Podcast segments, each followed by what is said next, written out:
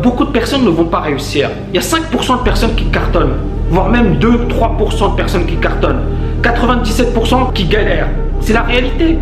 Maintenant, le plus important, c'est quoi? C'est que si vous êtes dans la catégorie des gens qui se disent je sais pas si ça va marcher, je sais pas si ça va réussir, je sais pas si je pourrais faire quelque chose, ben vous ne ferez rien.